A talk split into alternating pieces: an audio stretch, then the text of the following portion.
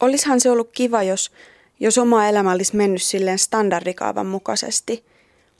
Että, että ensin tavataan opiskeluaikana joku ihana mies ja seurustellaan muutama vuosi. Sitten mennään kihloihin ja naimisiin ja sitten tehdään lapsi. Tai ihan sama sinänsä, ollaanko lapsen syntyessä naimisissa vai ei, mutta noin periaatteessa kuitenkin, you get the point. Vaan eipä tämä oma rakas rämäelämä ole mennyt standardikaavojen mukaan ennenkään. Näillä siis mennään. Tämä on kuitenkin mun ainokainen elämäni, joten yritän tehdä siitä niin hyvän kuin mahdollista, niillä eväillä mitä annettu on. Perheen aika. Perinteinen ydinperheen malli on arvona hälventynyt. Yksinhuoltaja äitejä on kuitenkin ollut aina. Mutta nyt sitten nämä tällaiset niin sanotut itselliset äidit ovat ehkä uusi ilmiö siinä mielessä, että, että näiden äitien lapset ovat saaneet alkunsa hedelmöityshoidoilla.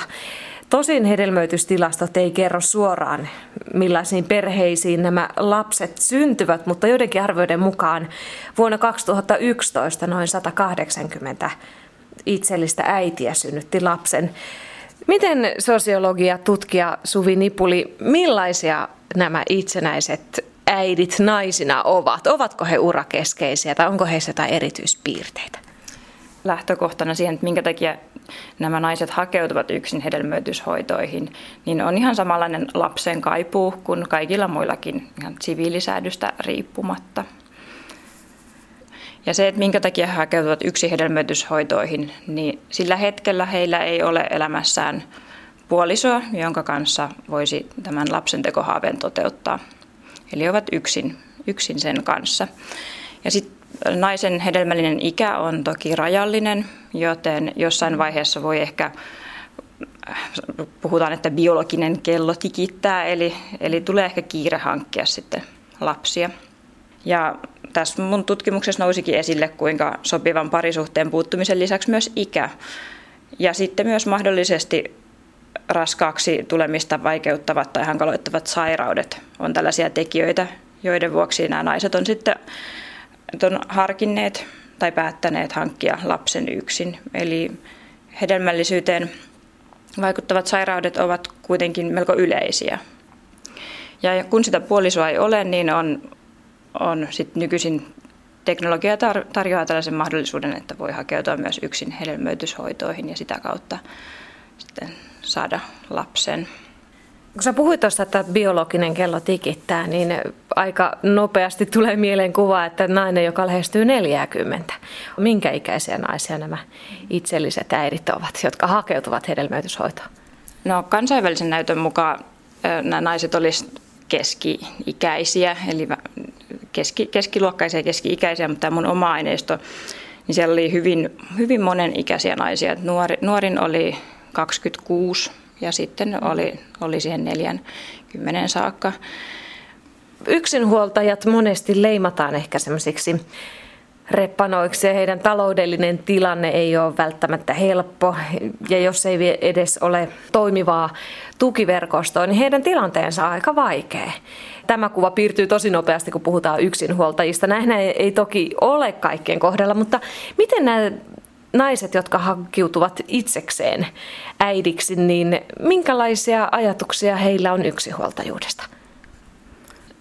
No heidän tilannehan eroaa hieman perinteisestä yksinhuoltajuudesta, eli perinteisesti mm. yksinhuoltajaksi ollaan tultu avo- tai avioeron johdosta tai puolison kuollessa. Eli he alusta lähtien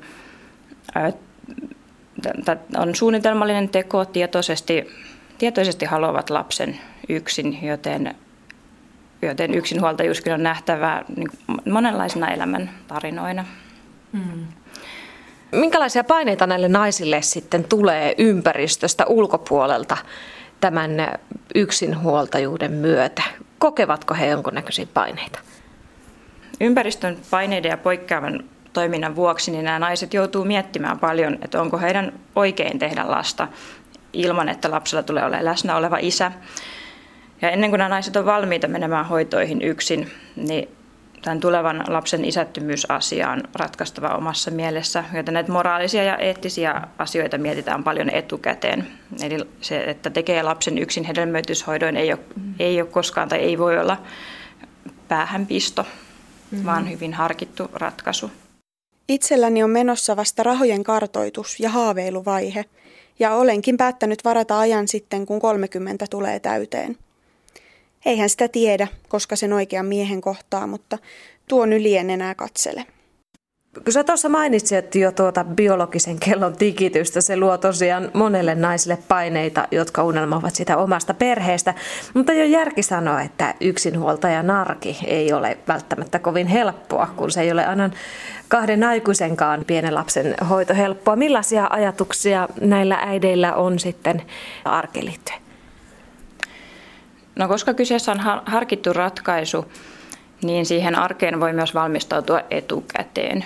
Eli mun omassa tutkimuksessa huomasi selkeästi, että siihen valmistauduttiin sekä henkisesti että ihan taloudellisestikin etukäteen. Eli rakennettiin sosiaalisia verkostoja, eli tavallaan sitä yritettiin paikata sen puuttuvan läsnä olevan isän niin kuin, roolia muilla sosiaalisilla verkostoilla. Eli että voidaan ihan niin kuin, valmistautua etukäteen siihen itselliseen äitiyteen niin, että, että kasvatetaan ystäväpiiriä, tuttavapiiriä.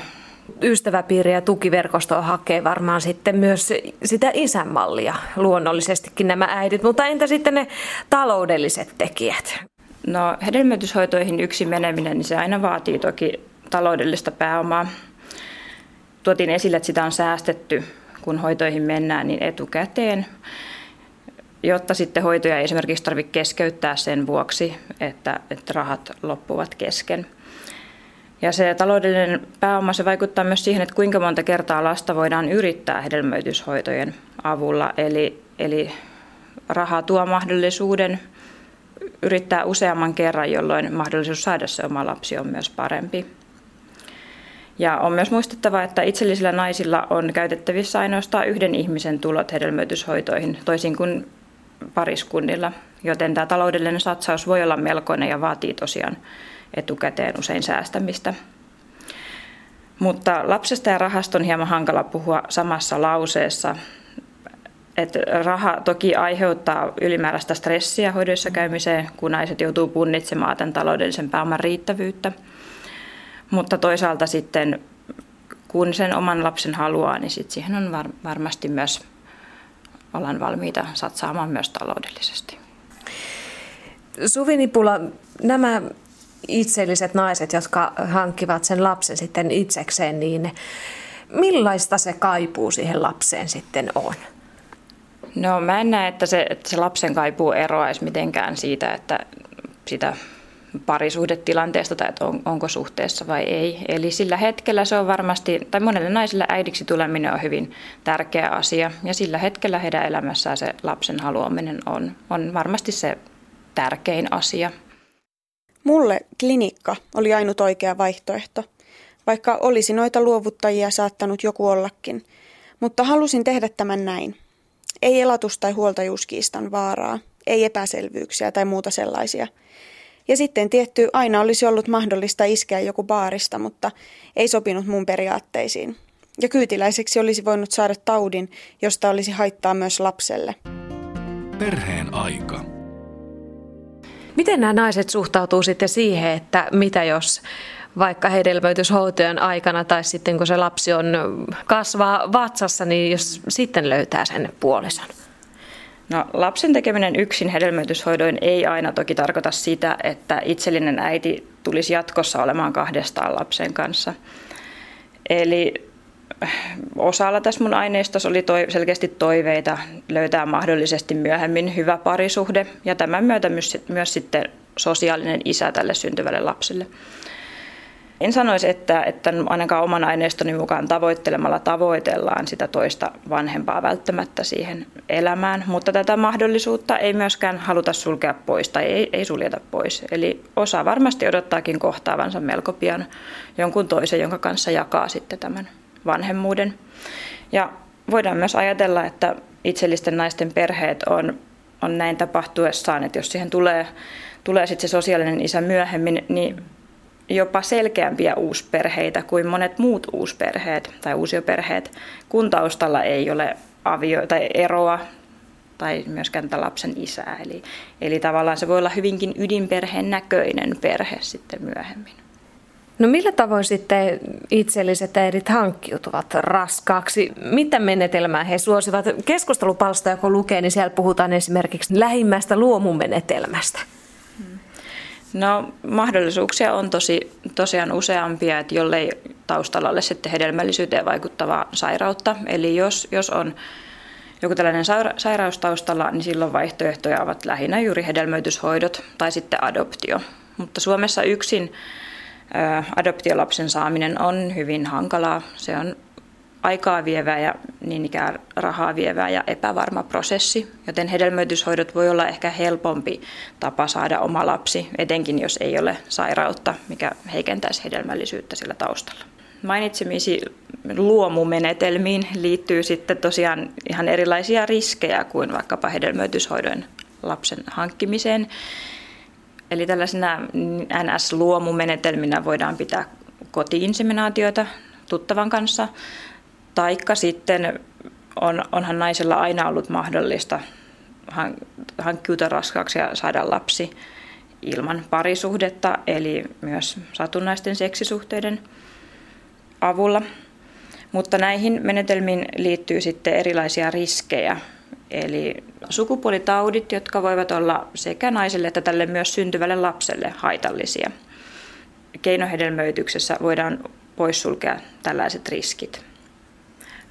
No, kotiinseminaatioon liittyy myös juridisia ongelmia, eli millään vanhempien keskinäisellä sopimuksella ei voida poissulkea isyyslakia.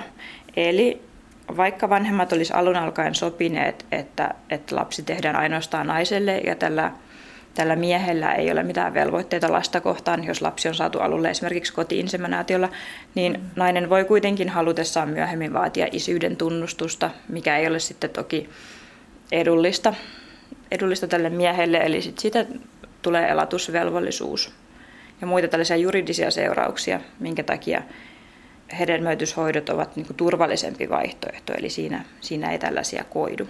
Miten paljon itsenäiset naiset saavat sitten tietoa luovuttajasta näissä hedelmöityshoidoissa? No Suomessa tällä hetkellä saadaan ainoastaan ihan, ihan perustiedot, eli silmien väri, hiusten väri, pituus. Et ei mitään tarkkoja tietoja. Suomalainen nainen voi toki hakeutua myös esimerkiksi Tanskaan hoitoihin, joissa sitten nainen saa halutessaan tietää hyvin tarkan profiilin tästä luovuttajasta. On mahdollista nähdä ihan luovuttajan vauvakuvia ja, ja oikeastaan kaikkea harrastuksista nykyiseen elämäntilanteeseen, kaikkea siltä väliltä. Eli, mutta Suomessa on tämmöinen hyvin niukka linja sen suhteen, että mitä tietoja hoidoissa käyvälle naisille saadaan antaa. Mm. Mitä tietoja nämä naiset kaipaa? Kaipaavatko he muuta tietoa kuin esimerkiksi pituus ja mm. silmien väri? No osa varmasti ei kaipaa, eli tärkeintä on vain saada se oma lapsi ja sillä ei ole merkitystä sillä luovuttajalla tai luovuttajan tarkemmilla tiedoilla. Mutta toisaalta myöskään itsellisillä naisilla ei ole sellaista ehkä samanlaista tarvetta salata sitä lapsen alkuperää kuin sitten ehkä heteropareilla on ollut, jotka on hakeutunut hedelmöityshoitoihin. Eli sikäli voi ajatella, että siitä, siitä tarkemmista tiedoista, että niistä ei ole haittaa välttämättä ja osa, osa, voisi, tai osa varmasti haluaa saada, haluaisi saada tarkempaa tietoa, jos olisi mahdollista. Eli silloin, silloin se mahdollistaisi sen, että, että äiti voi ikään kuin luoda sille lapselle sellaista tarinaa, kertoa, että millainen millainen tämä luovuttaja on ollut. Tavallaan kasvattaa sen lapsen juuria. Mm. Mutta missään nimessä kaikki eivät tällaista tietoa halua, mutta, mutta osa varmasti kaipaisi. Mm. Lapsellahan on oikeus saada tietää pe- syntymäperästä ja siitä, miten hän on alkunsa saanut. Miten he kertovat lapselle asiasta? No siihen ei tosiaan liity ehkä sellaista samanlaista salaperäisyyttä kuin heteropariskunnilla. Et pikemminkin ehkä siitä lapsen alkuperästä ollaan enemmän niin ylpeitä, että siinä ei ole mitään salattavaa. Ja Suomessa kun tosiaan näistä tästä luovuttajasta saa niin niukasti tietoa, niin eihän, ei siinä ole hirveästi kerrottavaa. Että toki voi, voi sitten, kun lapsi on vanhempi, niin ehkä kertoa, avata, että minkä takia on yksin hakeutunut siinä elämäntilanteessa silloin hedelmöityshoitoihin, mutta itse sitä luovuttajasta ei tosiaan ole hirveästi sitten kerrottavaa. Että lapsi voi sitten itse, kun on täyttänyt 18 vuotta, niin selvittää, että kuka tämä on ollut, mutta, mutta Suomeen tulee hirveän paljon ö, sukusoluja kansainvälisen kaupan myötä, eli ulkomailta, esimerkiksi Tanskasta, jolloin niin kuin konkreettisesti tämä luovuttajien jäljittäminen voi olla hyvin hankalaa. Tuossa alussa mä sanoin, että vaikka nämä hedelmöityshoitotilastot ei kerro, millaisiin perheisiin nämä lapset syntyvät, niin tosiaan se arvio on, että 2011 noin 180 itsellistä naista synnytti lapsen. Miten näitä äitejä kohdataan synnytyssairaalassa tai neuvolassa? Liittyykö siihen vielä jotain? No tästä ei ole kyllä mitään tutkimusnäyttöä vielä olemassa. Ja tosiaan lasten lukumääräkin on, on hieman epäselvä, eli THLn ylläpitämä syntyneiden lasten rekisterin, niin sen tietojen perusteella voidaan arvioida, että Suomessa olisi noin 180 lasta synnyttänyt tosiaan 2011. Ja, mutta on huomattava, että, että tämä luku tästä 80 sisältää ainoastaan ne onnelliset tapaukset, jotka ovat johtaneet tähän lapsen syntymään. Eli meillä ei ole mitään käsitystä siitä tai mitään rekisteriä siitä, mikä kertoisi, että kuinka moni nainen vuosittain hakeutuu hedelmöityshoitoihin yksin ilman, että koskaan saa haluamansa lasta. Eli itsellisiksi äideiksi haluavia on ehdottomasti enemmän kuin tuo 180, mutta tätä lukua, lukumäärää ei osata sanoa, koska näistä hoitopudokkaista, eli henkilöistä, jotka ovat aloittaneet hoidot, mutta lopettaneet kesken ennen kuin ovat saaneet oman lapsen, niin heistä ei ole mitään tietoa tällä hetkellä. Miten neuvolat ja synnytyssairaalat, onko heillä sitä tietoa, että tämä äiti nyt on hedelmöitymishoidon kautta tullut raskaaksi? Jos äiti tuo sen neuvolassa esille, niin sitä kautta, mm-hmm. mutta ei muuten. Mm-hmm. Siinä vaiheessa, kun harkitaan sitä, että, että uskaltaako tehdä lapsen yksin hedelmöityshoidoin, niin siinä vaiheessa myös sit mietitään paljon, että miten muut suhtautuvat. Onko Suomessa ylipäätään hedelmöityshoitoklinikoita, jotka, jotka auttavat näitä naisia. Ja että miten mahdollisesti lääkärit suhtautuvat ja näin. Että sitä, sitä paljon mietitään ja ehkä osittain pelätäänkin. Mutta että ainakin oman aineistoni pohjalta, niin siinä vaiheessa, kun ollaan tultu raskaaksi ja saatu se lapsi, niin sitten sit niin kuin tällaisia pelkoja ei enää samalla tavalla ole. Kustannuksia on aivan konkreettisesti pakko laskea etukäteen. Sillä edes yhden kerran hoitorahat ei mun palkasta irtoa ihan ilmaiseksi. Pankkilaina helpottaisi, mutta siihen tarvinnee takaajan. Mutta, mutta, vauvaa täällä odotellessa olen valmis uhrauksiin. Pikku pullaposket palkitsevat kaiken vaivan ja ajan sitten, eikös juu? Me ollaan puhuttu nyt näistä itsenäisistä naisista, joilla on mahdollisuus saada lapsi.